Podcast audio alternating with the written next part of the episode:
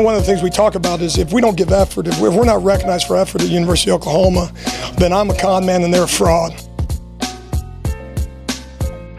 All right, guys, welcome to the Oklahoma Breakdown podcast brought to you guys by SB Nation's Crimson and Cream Machine. I'm your host this evening, Kami Amrabi, and joined by Daryl from the Just Okay Pod. Like, guys, if you haven't subscribed to their podcast, you should because first of all, it's great content. Second of all, there's good people. Daryl and Troy are really awesome guys. But thanks for coming on, Daryl. How's how's life, man? How's your evening? Uh, it's good. Life is good. Uh, I do hope we're good people. Podcast is legitimately just okay. It's all just Oklahoma sports, and you know that it's just average. That's who we are. It's what we're doing. But you're no, life's being, good. You're Um, being humble, and I appreciate that. oh, but gosh. you know, it's a great Oh, podcast. we- I we like have it. fun, man. We have a good time. We have a good time. I like the I like the Thunder coverage more when there are more expectations from the team because like people get more Yeah. angry. Now it's just kind of like, well, you know, they played a game and they're supposed to lose. Well, in so all- you can't really get In angry. all fairness, I've got a six month old right now at home, and uh, first year, my wife back teaching full time with ba- all that stuff. So it's been hard for us to podcast the last several weeks. But there have been several phone call throwdowns over Poku. So as soon as we get back on, there might really be some some anger uh, come out through the pod on some Thunder talk. We'll see. are you a are you a believer in Poku or no? Nope. No, absolutely Wow. not. I, I am out on the Poku. At least I, I let me rephrase that. Could Poku have a 15 year career where he's like a eight to 10 points a game? Kind of, yeah. But we traded up in the first round to grab a guy that obviously is like however many years away from contributing. And that's what I just like if that's the case, just sit and wait. Like you have all these assets. If you're going to trade up, go go get a legitimate Mhm. like let's go build this thing. And that's my big like grievance with him and everybody else. You know, Troy's in the camp of like all star in a couple years type deal, and I'm just like, whoa, uh, no, no, no, no, no. Like, sorry, Okay. just don't buy. He's it. he's like I, I think he's like he's of course he's a long term prospect. He's he's a this man's like five years out from being a legit NBA player. Maybe not five, maybe three or four years out from being a legit contributor. He's uh it's fun to watch him play because like he looks like a praying mantis kind of. He's so lanky, but uh yeah, he looks awkward out there for sure. But yeah, I'm I'm in on the experiment just to see what happens because sure. we saw him in the G League or the yeah in the G League bubble, and that was kind of entertaining. But I guess we can switch gears to more what we're talking Yeah. about tonight. Um, yeah. kind of kind of a first announcement that you know we talked about it before the podcast about the obvious things going on. Of course, there's something going down involving Norman Police Department, uh, Trejan Bridges, Seth McGowan, and like me and me and Daryl talked about it before the podcast. Like, guys, I'm not gonna say anything about the situation. We're not gonna speculate on the situation just because we don't know anything that actually happened. You have you have like the police tape that you can hear the recording, and you have the police report, and you've got that. And even then, like the witness that we talked about, the witness wasn't even like very helpful. Um, No. It's just a lot of speculation. And so, like, I figured this would, would be super hashed out probably this week. Uh, hashed out would probably should not be the word I use there, but like it'll be figured out sometime this week. Uh, and then it could go up in smoke. We'll see. yeah, it could go up in smoke. We'll never know. Um, but uh, once it officially the verdict comes down, then like I'll feel comfortable Yes. discussing it. It's just speculation and some police reports. There's no arrests been made, and it, it's a very weird and awkward situation. So we're just gonna skirt past on by that and talk about something more interesting. Chandler Morris says Oh, he has been set free on Twitter, Set and then. Lincoln Riley, of course, uh, had released him from his letter of intent. It wasn't a transfer thing. So, can is this is this thing is this storyline officially dead? Can we stop talking about Chandler Morris and him? Is he? Do you think he's even going to start this year for them? I mean, could he? I think he could. Uh, I definitely think he slings the ball better than Duggan does. Um, right. And Yeah. athleticism, based on what I saw, he looks faster. I don't know if he's like a better, like twitchy kind of guy, but just straight line, straight up get down the field run. I mean, yeah, he has every chance to win that job. I don't I don't think there's any doubt about that. But you know, will it be a story or not? Honestly, it's going to come down to the college football stuff if if other things pop up, right? It's it's right. unfortunately it's this news cycle, right? If it gets boring, everyone's going to keep drumming up, you know, Lincoln Riley doesn't want kids to have their freedom and yada so and they're just going to keep beating that drum forever. And look, I'm on that side. I don't understand I don't understand it. I, I don't, you know, I, I understand that it's not fun to play a kid like Chandler Morris probably in six months. I wouldn't mm-hmm. want to play him. He's, mm-hmm. I think he's a really good player. Right. And so I understand that part of it, but like it's a new era, it's a new day. And like everyone's letting kids transfer. I mean, that's just kind of, I mean, even obviously now the Big 12 changing that. So I don't understand why Lincoln is so hard set on interconference transfers um, as opposed to everything. Like, let the kid go, and if he can play, he can play. If not, go beat him. Like that's that's your job regardless. Like go beat him. Go do your thing. For now, and for now, because we kind of differ on this, and it's not because it's not because I don't I don't care about Chandler Morris going to TCU. He's like he's not going to start. And he he and he's going to say that in his avatar and his Twitter banner is still him in an right. OU uniform. So I don't know what that's about. Like change that, bro. but secondly, it's not about that because people are like, oh man, like Chandler Morris going to TCU. You know, Gary Patterson's fielding a hell of a defense and getting maybe some good offensive players. The first time, because like it's TCU, nobody cares. It's Fort Worth, it's right. private school. The first time Oklahoma looks at KU or Kansas State and is like, man, this running back had a really, really good year. Once you try your talents on that highest stage? And then Oklahoma goes and poaches that guy. The Big 12 will melt down to the core. And everybody will be even more angry at Oklahoma or Texas. So like now, like these smaller schools, like, oh, Lincoln Riley's so mean. It's like you really don't understand like how bad this is going to end for the West Virginias and the Texas Techs that yeah. like they're gonna have the really good kids and they're gonna get poached by the bigger schools and in conference. Yep. So like you know, and I'm just so glad that more things took up the news cycle so that we would stop having people talk about the Chandler Morris thing. It's like it's so overdrawn. Like, oh, his dad's the high, high school coach at Allen, and that's gonna kill recruiting and all that interesting stuff. It's not. Yeah. It won't. I mean, like, no. do Texas high school coaches talk? Yes. Is it that big a deal? It's not, uh, especially the way they recruit. But it's just so silly. It's so silly. And man, I guarantee you, there people are gonna freak the hell out when Oklahoma poaches somebody's best yeah. defensive player from Kansas State or from Iowa State. No, Iowa State they probably wouldn't do that when Matt Campbell was there, but somebody, yeah, and they're gonna lose their minds, but not talk about OU right. letting Chandler Morris and Austin Kendall go and then being immediately eligible.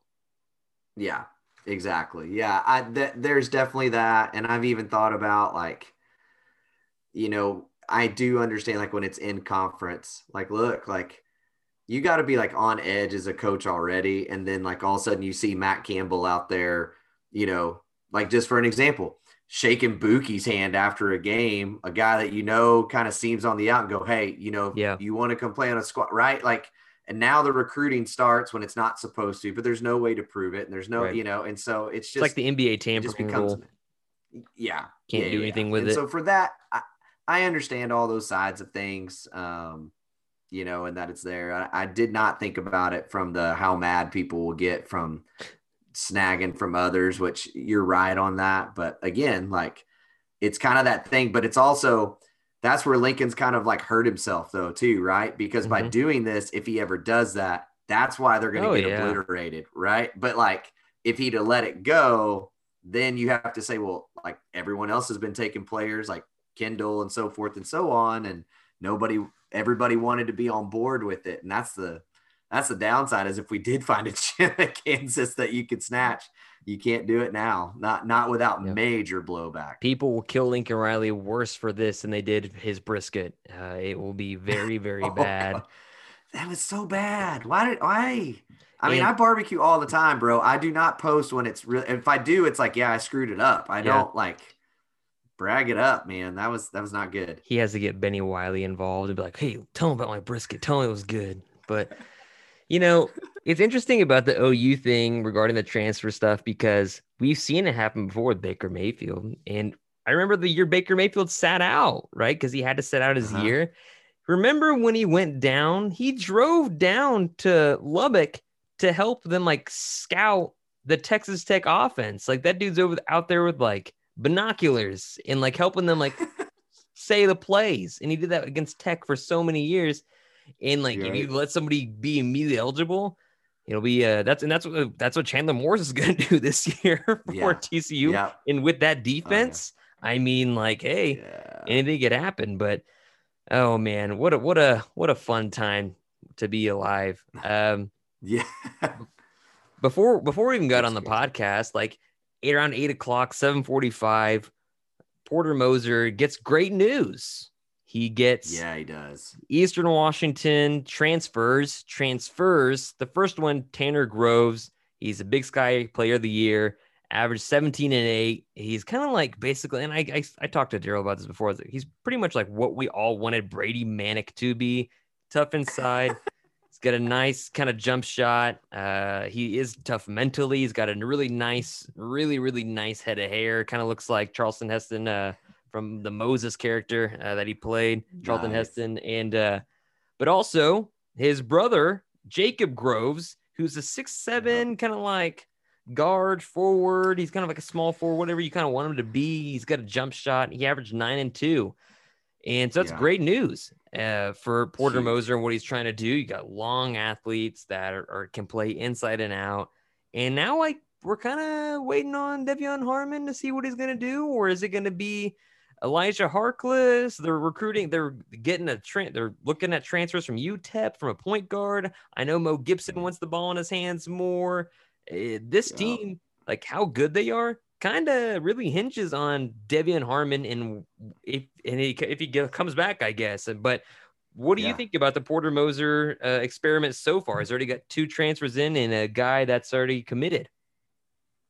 Yeah, I mean, you know, for one, I think it's a great showing. I mean, look, I think we would all agree. Um, I remember listening, just listening to his press conference, right? Getting here. I mean, for one, he comes off like he's 35, not, well, I think he's 52, I think is what his age is. Yeah, he's like 51, 51 right? or something like that. but comes off super young. I mean, and the other thing, like this sounds dumb, but like I think it still matters to kid. Like, dude is pretty yoked, right? Like, I was like, so this guy obviously still works out, is moving, and all these different things, and now you're seeing that energy, that effort, that discipline paying off on the recruiting trail already. And granted, these are small conference guys, but these are guys that can play. Basketball is so different than Mhm. football is right in that way and so i think this is a huge get for him obviously there's been all this rumor about Krutwig and whether or not um, he'd make the move now it's really i mean let's see what he can do with harmon and and you and i talked about this i mean i think if harmon with with harmon the groves brothers and if harkless would come back i mean that like just those four names right there that's a lot of athleticism are they going to win the big 12 probably not but they're going to be very competitive night in night out and it's going to be at least a fun team to watch, I believe, under under Moser. So, you know, we'll see. But I mean, Harmon's if all the rumor is true of Kentucky and North Carolina and everybody coming for Harmon, Indiana. I don't blame Blue him. Yeah. yeah. yeah, I mean, I those are those are teams that are going to be on TV every single week. He's going to have every opportunity to blow it up and get his name out there for the draft. I get that, but he could also come to a team and have a narrative, and I'm sure that's what Moser's selling him. Right? Look, everyone left; they're all gone. It's yours now, and I'll hand you the keys, and I'll let you run with it. And you're going to resurrect a program that should have died with its coach leaving. That's a historic coach, and all these guys. You know, Mhm. that's what I'd be trying to sell him on is he's got a true narrative to sell to the NBA and the draft and all those kinds of things. Well, because when when Harmon was the guy, when Austin Reaves and Brady Manek were in COVID protocol, they only beat like you know one a couple of the best teams in the country with Harmon's dropping. That was like, their 20 streak. A couple times, Yeah. yeah.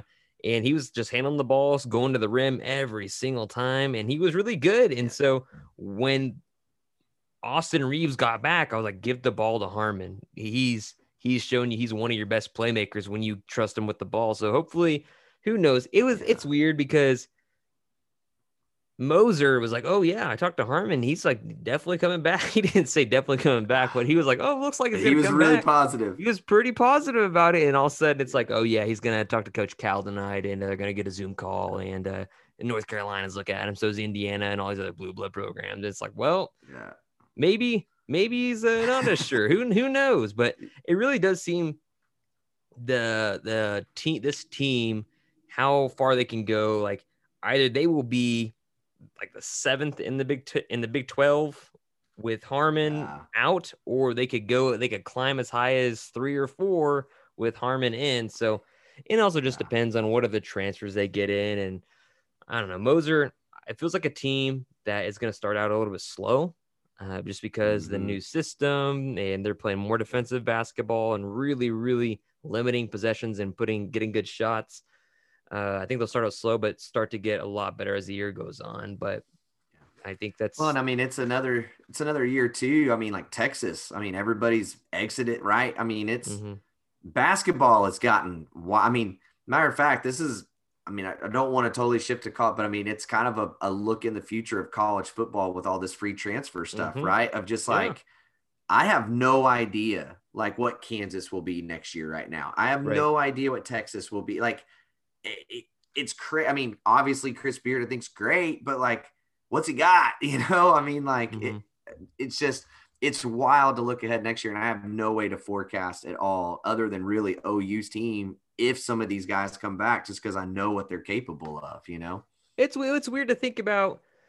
Just, I mean, it's just weird to think about basketball in general, like considering the past. I mean, before we look at the Kelvin Sampson, Billy Tubbs kind of era, you recruit these guys out of high school, and typically they're going to stay two to three years, two to four years at your program, and that's it. You were building your team through high school recruiting and AAU ball, kinda, and that was it. Transfers happened occasionally, and now it's you're going to recruit some, but you're going to get a lot of players to the transfer portal. It's like the, the, the narrative mm-hmm. has shifted about how you complete a basketball team over the last five years, you know, and and, and football, like you said, with open season transfer rules, with conference realignment coming up in the next two years, it's going to be weird. Yeah. It's going to be wild. It's going to be maybe fun. It's going to be frustrating for people that are cheating and that can't call out other people for cheating because they're already cheating. Uh, that's why the that's why the SEC always like Oh. they all know they're cheating, but they can't Yes. rat somebody else out because they're all cheating. And like if you're not cheating, Right. you're not working hard enough in football. So, uh, ain't but cheating, yeah, trying. exactly. So yeah, Harmon, ah, I'm, I'm curious to see if he comes back. I have no, I have no intel on whether how good or how bad they felt about it. Moser felt really good about it at one point, so who knows? His Harmon's dad suggested that OU's still pretty high up the list, but of course that's what they're gonna say. So I'm very curious to see how that shakes out over the next week.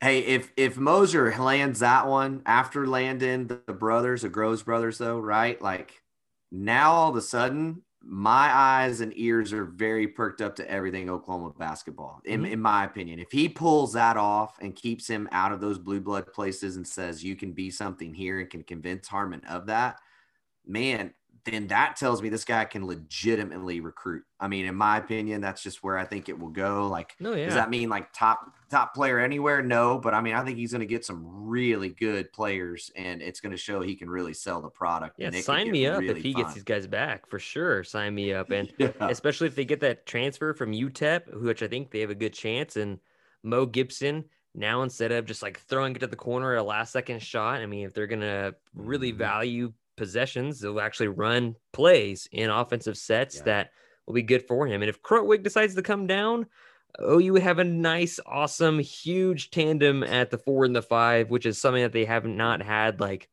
in a, lo- in a while, in Ever. a long time, ever. Yeah. You got a big guy with footwork, and then Groves, who has nice footwork, but also is an inside out guy. So that would be Yeah. fun. Who knows? Uh, one of the last things I want to talk about before we get to the break is I've seen a lot of chatter. Um, not necessarily haven't heard anything about his about it, kind of about Spencer Rattler's not necessarily his ability. We're all very aware about his ability and how good he is. Uh, when he was behind Jalen Hurts, people would look at him in practice and they would look at Spencer Rattler throwing the ball and think Jalen can't make that throw right now. And that's, No, you know, in the right. middle of the season. So we all know about his ability, but I think people are more worried about his, the ability between his ears and also his leadership skills because he leads by example, but you saw kind of what kind of quarterback he is on QB1. If you remember that Netflix show, Yeah. and the worry Yeah. is that he leads by example. He's not a raw, raw team guy. And somebody like Caleb Williams or Baker Mayfield, those are like the raw, raw team guys. And so. Are you worried at all about Spencer Rattler and maybe the persona of Spencer Rattler on the field, or no? Does this thing just fall in line once they get on the field?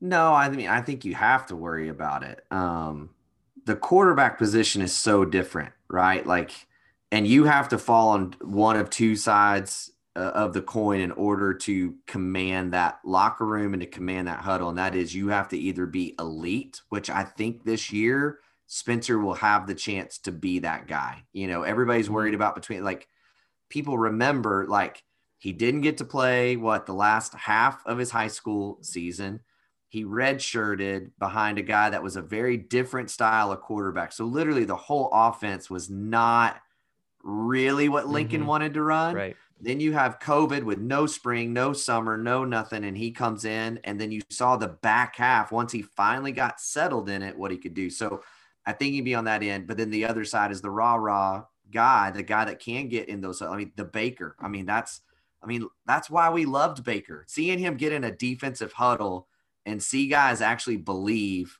that they could maybe get a stop when they couldn't. Uh, that showed you his leadership, right? And Mhm. it seems as though Caleb Williams very much has that. So I'm not worried in the sense that I think that we're going to see Spencer land on the elite side. I think he's going to play so well. And I do think he's matured. Even just watching him on the sideline last year, still pretty cocky. Yeah. Mhm. But course. it seems a lot more reined in. And even just listening to him talk in press conferences, they've definitely helped him know how to talk about his teammates, to talk about his coaches, and to build them up as opposed to just go, I'm better than all of you, and y'all just need to bow to my greatness. And I think that comes with getting to college too, right? Like no matter how good you are, even Trevor Lawrence, you come in and see some of those defensive tackles chasing you, you go, you know what? I'm not going to piss you off today. I'm going to kind of like be a teammate, you know? Mhm. um, and look for some help. So I, I don't know. I mean, I think Caleb Williams' charisma, if he doesn't play elite, will become a problem. But if he plays elite, I think it goes away and it's fine. I think it's interesting, and you know, Spencer Rattler. I, th- I think you you hit it on the head about his maturity. I think that's one of the big things. Is yeah, he's a hell of a talent, and uh, a lot of a lot of scouts even uh, you know kind of compared him to uh, Patrick Mahomes, just his arm talent. He can make all the throws. Um, that arm, like just with his arm, it's incredible the arm talent he has. And like to me, it was always about maturity. And we Yeah. saw, we see, you know, it to get to the heads of some people. I mean, like Spencer Rattler was doing the Gator chomp at the at the Florida Gators in the Cotton Bowl, and I was like, well, I mean, like that's something that Baker Mayfield would do at the end of the game, maybe not in the middle of the game. Yeah. Uh, but again, you know, that was his first real year actually playing in front of everybody. And so, like, I figured, you know, the more he gets into that system, the better. But who knows? He might only have one more year left. And so, so you might not really get to see him truly mature. But I'm curious about what he will look like this year. Uh, we know he's going to have an immaculate arm, but I'm curious what kind of leader he's going to be for that team. Um, and I think that'll be very telling about who the Mhm. teammates gravitate towards. And I'm very curious to see what that looks like in the middle of the year or when things get tough. He yeah. turned his game around at during the Texas game, and I I don't know the leadership standpoint, but I just know he was making some stupid, amazing throws, uh, especially the Big 12 title game when he threw a ball between like four defenders and Jadon Haselwood was right there, and I was screaming the entire time because I hated every piece of it, but whatever. Uh, but yeah. Yeah. man, I'm not worried about his ability, but leadership, not. Are you worried about leadership or is it mature? I mean, I, again, I I don't think that we can ever expect Spencer to be definitely not Baker Mayfield. Yeah. Um, right. Eh, well, uh, like let's go this way, right? Like Kyler Murray really wasn't. Yeah. Right. I mean, he was lead by the, example. I'm a badass. Exactly. And and that's the thing. It, if having this whole year really again, if we see the jump we saw from that Texas game moving forward, imagine like just in Lincoln sitting him down and then going to halftime going, you got to do what your job is and quit trying to be crazy, right? Mm-hmm. And in a moment, in, in the biggest moment of his career, he stepped up to the plate. Now, if Lincoln gets a whole offseason to do those things with him, and he just plays that good, where it's like, good Lord, look at this throw, look at that throw, look at like it is not going to matter that he sits at the end of the bench because things aren't going good because everyone's going to go, it ain't going to matter. Superman's about to be on the field and we're going to win the game. Right. And that's why I say, I know his talent's there, but we also saw the, that immaturity side of seeing the field and again, trying too much, trying to be mm-hmm. what he mm-hmm. was in high school he gets rid of that and just does what his ability is and takes advantage of Haselwood, Bridges, Mims, Williams, uh, mm-hmm. Gray, Brooks, Stogner. I mean, you just start going, Mikey. I mean, he's got so many weapons to go to. If he does that, no one's going to care how rah rah or not he is. They're just going to know, leave him down there, let him do his thing, and we're going to come out and just, you know, he's going to take care of business, you know, and, that, and that's who he's got to be. I think that's just who he is. Uh, I think once the lights are on and they get on the football field, if my man isn't holding on to the ball too long, he just gets yep. rid of it. They're hot routes and just get rid of it. I think he'd be really special. I think that'll be his really next step in his progression. Uh, everybody around the league, from like the SB Nation folks, you know, like the the people at you know Cowboys Ride for Free and all their other ones, they're basically like, "Dang it, this looks like Patrick Mahomes before he figured out his entire play style, and it's going to get really bad next year if he figures it out, which I think he's figuring it out. So yeah, that's bad news for the rest of the league. But we're gonna do is we're gonna, we're gonna go to a break for our sponsors, then we're gonna talk about the running back room. I got this. Somebody gave me a really interesting question. I thought I was actually really really good. So we'll go to a break for our sponsors, and we'll check you guys back in a second. All right, Daryl. So good question from Vaughn today. I don't know who he yeah. is, just a guy on Twitter named Vaughn. I said, I, he tweeted at me. I said, that's a good question, Vaughn. He said, running back room. Who has more yards at the end of the season? I, you know, let's throw in yards and then like let's separate the categories and touchdowns. Who has more yards slash touchdowns at the end of the season? Uh, Eric Gray, Kennedy Brooks, and why? Okay, so this one's tough. Um, but here's where I'm going to land at. At what point do we stop questioning Kennedy Brooks? Like, I just, I don't get, I do get it, right? He's, you don't watch him and see him make this incredible spin move. You don't see him just truck five people and go down the field. But I wanted to go back. I was like, I don't remember. So I went and looked. His sophomore year of high school, sophomore year, 169 carries, 1,200 yards. That's seven and a half plus yards per mm-hmm. carry as a sophomore at Mansfield, Texas. So this isn't like he's out yeah. in the middle of nowhere, 1A school, just running rough shot. Legit he six, ended Texas his career. Football. Yeah, 7,658 rushing yards, 96 touchdowns with an 8.7 yard per carry average. And I believe he's up around eight or nine yards a carry average at OU, correct? Like in his seasons. Yeah, it's incredible. Um, and then two years of a thousand yards when he hasn't even been the feature guy either time. Like both times, he's been the forgotten guy. Sermon gets hurt or whatever, and then here comes Kennedy Brooks. And it's like, hey, this kid's pretty good. He just dropped a thousand yards in yeah. eight games. It's like that's kind of what he's been doing his whole career. Like I, he's not flashy because he's not flashy, and that's all it is. Yeah. He's he's consistent as as it all is. He's like a Big Mac truck. He's not he's not gonna like jump over dudes. He's not gonna really juke you out. He's a guy no. that's not gonna fumble the ball. And he's just no. he, does, doesn't really have a top end speed. He kind of just like coasts, but he's going, you know, he's going fast. And yeah. he's he it's it's not sexy. And right. But looking at the stats when we thought Rhamondre Stevenson, Kennedy Brooks, and Trey Sermon would all be back. And then, of course, one was suspended and the other one left.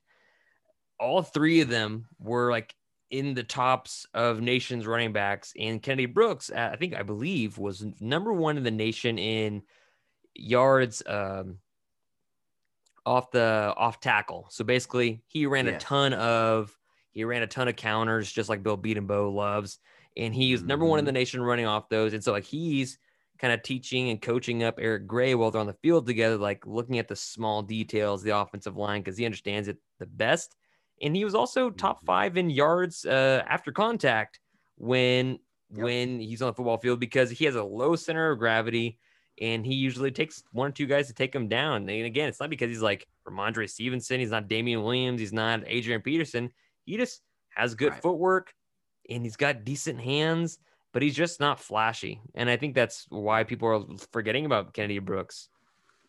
He he is a um he is a more athletic, slender build Perine to me, right? Of just Perine was the same way. Find me a hole. I'm to find space and I'm to run for days. And if you try to get in my way, that, that was the difference. So he was so big. And when he trucked people, like you saw it and everybody felt it, heard it, knew it happened. Brooks just kind of slides off, like works his way out and just keeps going and has just a little bit more speed to him um, where he's broken some bigger ones. Now, so I would say yards, it's going to be Brooks, but mm. I would say where we're going to see Gray is Gray, I think is going to be like that, almost that wide receiver of he's going to be in the tops in the nations of like yards over or carries over 20 yards or over 30. I think you'll see him break some really big runs through the year. Mm-hmm. Uh, but that consistent just five, six, seven, eight yards for 20 carries a game. I think Brooks will be your guy and he'll lead it in that way. And I think he's the bigger bowling ball. So he probably leads in touchdowns. Now, receiving and big plays, I think those all go to Gray. Yeah, I think, man, it's so, it's kind of fun to think about how Lincoln Riley is going to use all the tools in this offense because they have so many damn tools to work with. It's it's just yes. it's fun to think about, you know, if nothing else goes wrong in the offseason, right? Um, right. because right. I think that Kennedy Brooks will score more touchdowns uh, than Eric mm-hmm. Gray. I feel like I feel like Lincoln Riley is going to use Eric Gray in the way that he maybe used kind of a Joe Mixon as hey, we're going to put Mikey Henderson or Austin Stogner or Jeremiah Hall, some one of those three guys in the backfield as an H slash fullback, whatever they want to use, whatever term they want right. to use these guys. And we're going to put them in the backfield with Eric Gray. And so it's going to be like, oh, three wide, and you got three uh, backs in the backfield, and quarter, including the quarterback. And then Spencer Rattler's going to take a snap back and they're going to put Jeremiah Hall on one side and Eric Gray's going to go to the other side and they're going to be empty five wide. And that's yes. what they did with Mixon and team just could not mm-hmm. keep up. Like, because you can't sub that fast if you're just rolling like that, especially if you got Stogner no. in there, Mike and God bless, you got Mikey Henderson. If you put Mikey Henderson in there, right. oh my gosh, that's just that's just a lot of fun. I don't know, I don't know what like you just mm. call it the fun formation, I guess. Yeah, Mikey Henderson is the most I, I don't know if like even among fans he's the most underrated but that guy is going to open this offense like nothing else because he legit if you watched him last year he can straight run routes like he's a slot. He is big enough to play full on h back and take on 250 pound linebackers and make them not want to play the next down and if you give him the ball, he showed last year he is more than capable of making moves and take like I don't know how you and like you said, that old school uh was it long and, and Heupel, right? That did their little diamond formation stuff, like you're oh, talking man. about. That was so fun. what do you do? Like it seriously, if it's Brooks, Gray, and Henderson with every like what do you do to prepare for that? Like, and like you said, even with Stogner on and in somewhere, you now you move him out, you motion those guys. There, there's no Iowa State's going to be trying to figure out what to do with their little three man front when yep. the lineup says that we're just about to run it down your throat. And we do for five straight plays and then convert over, like you said, to five wide. And it's just like, well, I don't really know what to do right now because it's hurry up and they didn't sub anybody. Yeah, and and eh, because the defense they're gassed and like when you're on offense, you don't really get tired of playing offense because you're about to go try to score. Defense, you Yeah. get gas, and they sub those guys in so much. And if you know if you're getting yards, ten yards here, fifteen yards here, you you're feeling it in your in your in your blood. Like, all right, let's go, let's line up again, let's go. And you saw that again Yeah. with teams when they had Mixon on the field. And so this team can be really, really fun, uh, killing a lot of defenses' morales and just like Yeah. really just wearing them down. But it's going to give the other teams more possessions for points because we expect this team to score a lot of points. Uh, but it'll it'll be it'll be fun to watch. So I think Gray has more, I guess, total yards because he's going to be catching Receiving, screens, yeah. tunnel screens, flare screens, whatever you want to. He's going to be running the ball occasionally. I could see him doing a lot of big play stuff with him. Uh, but Brooks is going to old reliable that like never fumbles the ball. Uh, I, I could see him Mhm. just scoring a bunch of touchdowns down the red zone when needed most. So I don't. It could be. It's going to be fun to see who gets what, and hopefully nobody gets selfish because they're all on a plan to maybe go and win a national title, or maybe they might be looking after their draft stock. Who knows? But Kennedy Brooks, kind of looking at his interviews, said the hardest part for him was just watching his teammates go out there, and then also like part of it was staying in shape, but also to me, Mhm. I thought of Ricky Williams when he, of course, he had the drug problem. Well, back then it was called a drug problem. Now there's like, yeah, do whatever, just keep your body right. But when Ricky Williams was out of the league for a year and he came back, he just killed the NFL because his Yeah. body just like he had a year to recuperate himself and a year to heal, and you take that off and. Kennedy Brooks gets the same thing. So I wonder how fresh he's going to come in and really how able he is to dish out some punishment. So should be really fun. But talking about dishing out punishment, Daryl, oh my gosh. Patty Gasso's team just run ruled not only just Texas, which makes it just infinitely just the Makes best. It's- Absolutely. Texas is the number eight team in the country. They'd only lost like two games prior to the series. OU Yes. women softball, they run ruled them three straight times, Straight games. uh, three Yep. straight games, complete sweep. Oh my gosh. They're so good yeah. in every facet of the It- game. And in Patty Gasso saying, Hey, this might be the best team we've ever had is is kind of terrifying to think about for if you're other sports. Yes.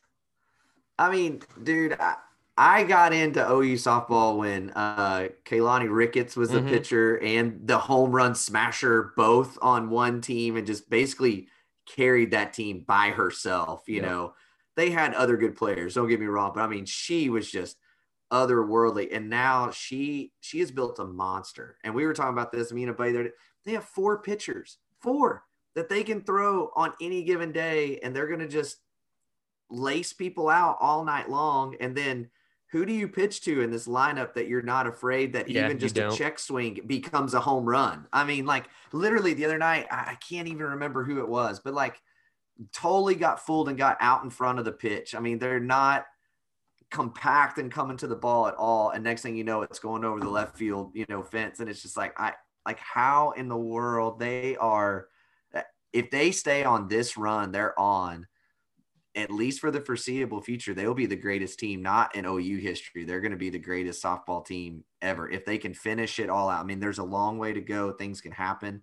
But I, was telling you the other oh, night, now with the new Texas one, out of their what 33 games, 25 are run rules. Yeah, it's incredible. Like that. It's wild. Dude, statue for Patty Gasso needs to be Yeah, when is that thing going up? right now. Her and Maggie Nichols both need statues on campus tomorrow. I Because- mean, it's unreal. Gasso has four titles already. She's got the one in 2000, uh, 13, 16, and 17. And she seems primed to win at least two more. Like it, this Yes. year looks, they look promising and they look pretty promising over the next few years. Uh, God, if she, if she wins two more, that would put her at six. Would she be the most accomplished head coach in OU history, or would you uh, would you err on the side of other other coaches because if she would have the I was most?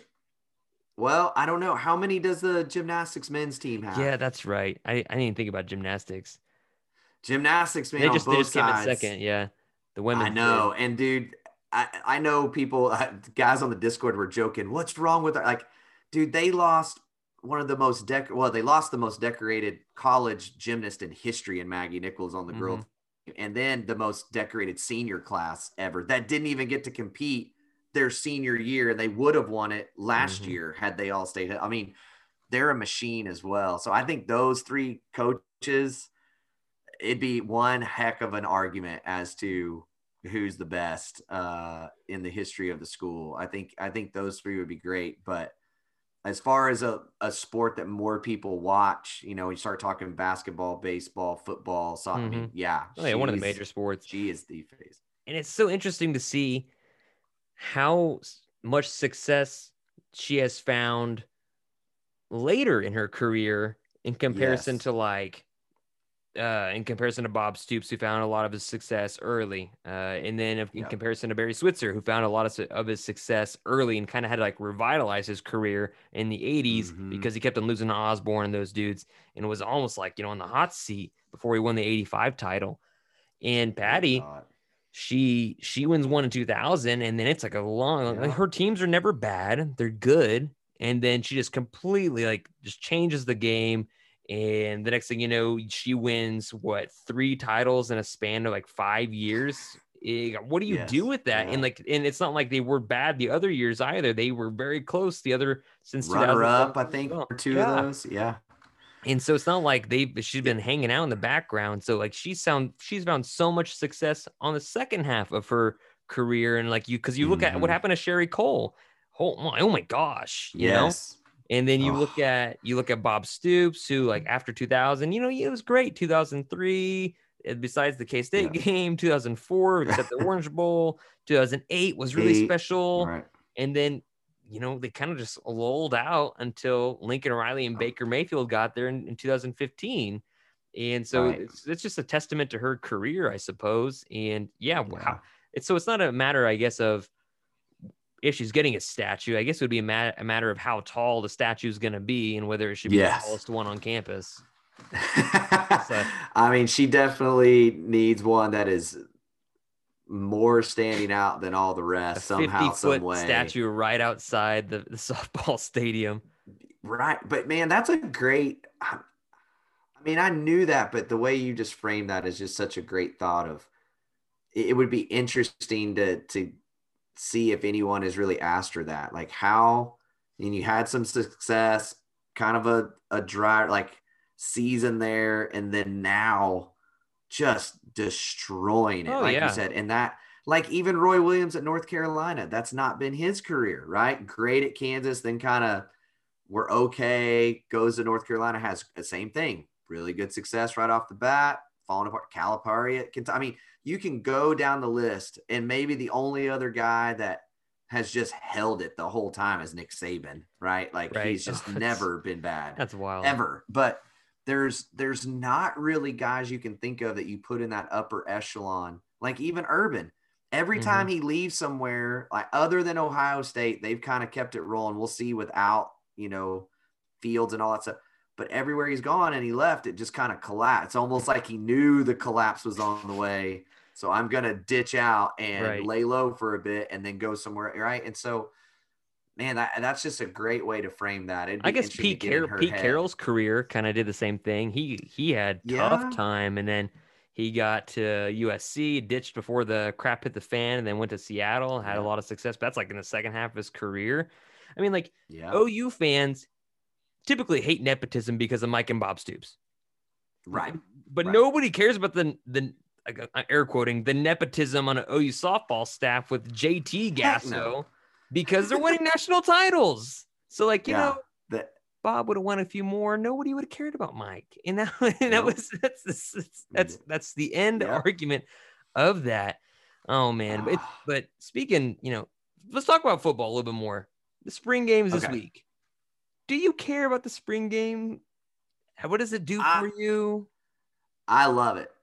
But for me, it's purely just scouting, right? Like Right. it's and I'm not talking from a scouting perspective of do we really know if they're great or not? It's not trying to see how far along Spencer because Spencer's probably going to play little to none, right? And so are all the other guys that they already know are great. But there is something that even in a college spring game to watch these guys move, to watch how they set different things up, whether it's an O lineman blocking, whether it's a receiver setting, you know, seeing those things, that's where you kind of step back and go, there's there's something to this guy, you know. And I can mm-hmm. still remember this will show my age, right? Like I remember seeing Mark Clayton very early in his career. And since we both played receivers, like, dude, that that dude can go, right? And he was a guy that was known, but it wasn't like right. people were not beating their doors down that we got Mark Clayton at OU, right? And you just watched him and went, this cat is different. And obviously, great NFL career and an incredible OU career. So I love it for that part of it. I love seeing these names that we haven't got to see. We've only seen them against 16 and 17 year olds, right? And mm-hmm. now mm-hmm. let's see them against grown men, NCAA, and especially this team right now that's as deep as it is I want to see a Shane Whitwer more. Like I, I like I know he can move around. Now I want to see if it's I'm I'm hitting on all cylinders in the right position, right? I want to see Mario Williams supposedly get off of every press that they try to put right. on him and him just right. And I want to see if that speed is really like Hollywood speed. Like, do we finally have a Hollywood Brown again? That's not just a one route guy, but a guy that can do some things again. I mean, so for that side of it, I love it. I probably watch spring games, obviously, because there's not as much college, but I watch them more than I do the regular season games, which I already watch like two and a half times over trying to break things down. Mm-hmm. And I'll probably watch a spring game three or four to learn those kinds of things. So I love it. I like I like the first half when like like you say, you know, like yeah. I, I, don't care about the starters. Like my my worry about the spring game is like you wrap all don't the starters in bubble wrap. Don't get them hurt, please. Like David Ugwoegbu, Spencer Rattler, yeah. all those dudes, keep them safe because we've seen too many bad things happen in the spring game, yeah. uh, or too many scare scare injuries that are not that serious. Like just avoid all of that at all costs. And so, by the second quarter and after the first few series, we're looking at like what you talked about the backups, the new guys, the Mario Williams, who I want to see. I want to see them take like six deep shots to see what he can do. Yeah. Um, and I want to see him locked up with like a Latrell McCutchin. Oh, I yeah. want to see Justin Harrington coming off this injury, like you know, all that stuff. So that, that that's exactly I, I like the spring game. The first half is great, but once they get to the second half and it's like the fours and the walk-ons, like the, and those dudes are getting their time to shine, and they're probably yeah. enjoying it, and like they're like you know to them it's like organized practice game except with fans, and they're just trying to get reps in, and but uh, you know the yeah. fans were like, dude, nobody, nobody cares. Like Joe Castiglione, Joe Castiglione's son, like running the ball like that one year. Like, nah, nobody cares. Yeah. You know, and there's always a spring, there's a there's a spring game all star that like never you hear from again. Like Marshall Musil, who was a fullback but was a running back just yes. for the spring game, rushed for like a million yes. yards. You know, you know, but but like the spring game, it's fun you get to see the new players. That's that's the best part yeah. about it. But like the most thing I think of is just don't get injured just so get injured, just yeah. so get injured. But and like I guess this will will will, will this will be the last thing we talk about. Um, and I think it'll be quick hitter. Who in Oklahoma's offense gives you the and let's I guess we can say a couple of them, a couple of two or three. To you, who are the big playmakers on this Oklahoma's offense, not Rattler? Oh man. Um man, that's a great question. I really think if everything gets on track completely, I think Trejan Bridges really is a guy that is that. Um, I said this all along. The thing that I noticed in Trejan's game in high school, yes, he ran routes. All, it's his hands it it is the way that he can have somebody hitting him with a two by four in the side and he will keep his eyes on that ball and squeeze it till he gets to the ground. Now I know that everyone's going to call the drop he had towards the end of the oh, season oh, yeah. in right off the right, but I'm telling you, you go back to his freshman year, a couple of the balls that he caught for touchdowns, even eh, eh, you know as a true freshman, his high school tape. I mean, that's his deal, and so now you got a kid like Rattler that wants to sling it and you get those oh, one-on-ones yeah. and those those shots are coming and he is going to take advantage of them. He was so my I'll, breakout player. Yeah, he was my breakout player for this year and then all the smoke from, you know, I guess that's not the right yeah. word again, but like all the all the stuff all the stuff went down, you know, that we still don't know everything about. And I'm right. like, oh, come on, man. like Yeah, it's, it's, it's not the fact that like not just the fact that he I expected him to have a huge year, also just the fact that like personally, like, come on, bro, like we, we you messed up once and like kind of second time that's why you weren't on the field because your piss ran hot when the others ran back clean. It's like I just, just Yeah. wish the best for the guy, but he's one of my breakout players. I wanted to wanted to Yeah. be, but what about uh? I don't want to go obvious. I don't. I don't want to go Marvin Mims, right? Because Marvin Mims, Right. he was in his high school body last year. They, like you said earlier, they didn't have an offseason. The, the spring wasn't really Mhm. there. The summer wasn't legit workouts, and so he's doing all this in his high school body. It's just incredible. So he's, he's stronger and he's faster. And Lincoln Riley's like, yeah, we should have had him more in last year, and now this year, I, I, I'm just very curious what he's going to be like. I kind of felt like early on, uh, before even the season started last year, that Mims was maybe going to have a Sterling Shepard like impression on OU. And he Yeah. lived more up to that. He was the de facto, you know, receiver you threw to. And that was not Sterling Shepard his freshman year at OU. So I'm very curious to see what happens this year. And I don't want to say Stogner because, man, the dude's you expect big things from Stogner, but he's just an un, it's not his fault. He's been doing injury stuff. Uh, if I were just to pick somebody that wasn't named Trejan Bridges, that was going to have a breakout year or a guy that gives you big, big playability, you already said his name. Give me Mario Williams. The Yep, guy is Hundred percent. four four speed. Um, he in in Florida they play a lot of press, and so like if Big Twelve guys try to get up on him, he's too quick. He has an incredible footwork, getting off the line. Whether it's in slants, that's how they're able to play him inside and outside, or just going Mhm. taking people deep and taking the lids off of defenses. So I'm very like Oh, if yeah. if Marvin Mims can do it his freshman year, Lincoln Riley, and that offensive line gets its crap together because all Yeah. of course, the offensive line do- doesn't come back to campus 30 pounds overweight. Uh, that Spencer Rattler will have enough time to see Mar Williams taking the top off the defense. But man, I'm, You're I'm gonna- excited. You're gonna get me. You're gonna get me fired up trying to talk about this line because I'm I'm done with the overweight argument. I'm I'm just I'm done with it. Like you don't think you don't think they don't you don't you don't think it was a big deal? I, I do think that's part of it, but like Erik Swenson, can can we just talk about this? Like Erik Swenson is your starting left tackle two on years in a row On on on a line that's supposed to be littered with talent, right? Mhm. and you had a kid who was a true freshman who, yeah, was screwing up early on because he's a true freshman. And you still went with the guy that's just getting dominated everywhere. Tyrese Robinson, you can say, wait, whatever, but he was the same the year before. He's just inconsistent. Like there's Yeah. games where it's like, God, you're a mauler. And then there's other games where he can't stop a wet paper towel. And so, I, like, don't tell me wait because it's two years in a row that this line has been underwhelming and they're playing the same guys. Like the first year, it's like, okay, all new guys, we're breaking Yeah, them yeah. in, right? We heard Ely was hurt, we heard Swenson was hurt. Like they're all healthy. Just imagine them healthy. And then it was worse. It was worse last year. And you cannot tell me that that's just COVID. They should be smarter. They should be more gelled. They should have been more because you played the same five guys. And so, yes, okay, they were out of shape, but like even so, they should have been as good. They should have been as good as they were. And and it just it never looked good the whole year. So I and already we're hearing about Swenson's already in the rotation again. I'm really and Andrew sad. Rames. yeah, when I I heard just- that, I was. I mean, I'm mm, I I can get on so a long soapbox on this.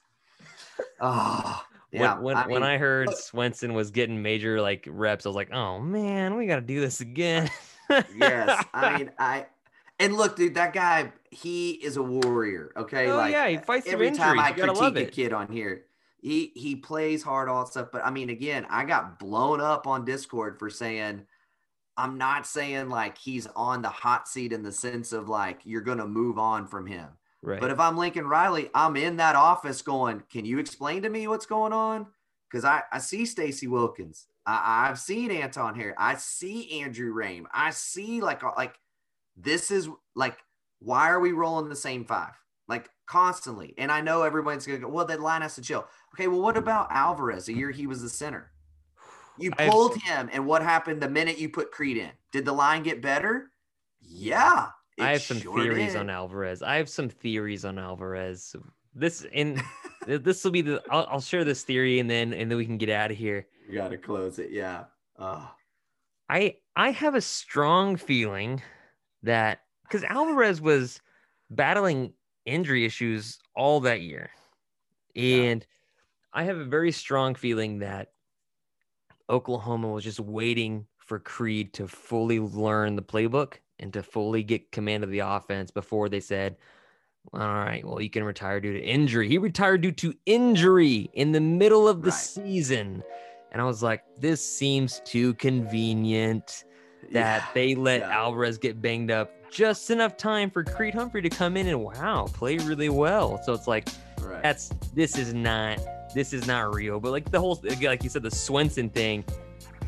When I when I when I was when I heard that he was getting a lot of reps, I was like, no, please don't, because but you know, like I think I think center Chris Murray is rocking it at center. Uh, they got Yeah. a transfer in Robert Congel from Arizona. I don't know. Maybe you've got Tyrese Robinson, got rain. inconsistent, but all of a sudden, like in the Florida game, is running downfield with Seth McGowan and like blocking two guys.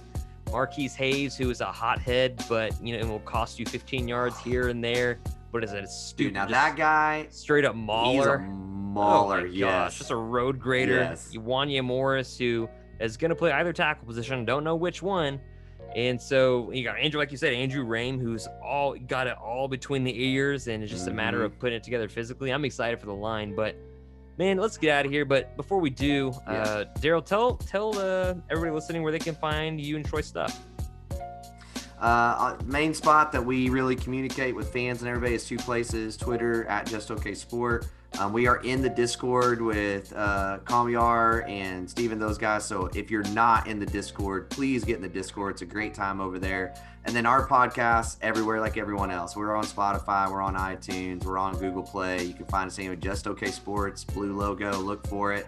Um, get on there, find it. Um, AT&T stole our logo, so if you've seen that one, then you know where to find us. And so uh, grab it, get it, and uh, yeah, we'll, we have a great time over there. We'd love to have you come and join us for the ride. All right, well, hey man, that about wraps us up. Thanks for coming on the pod, and we'll check everybody later.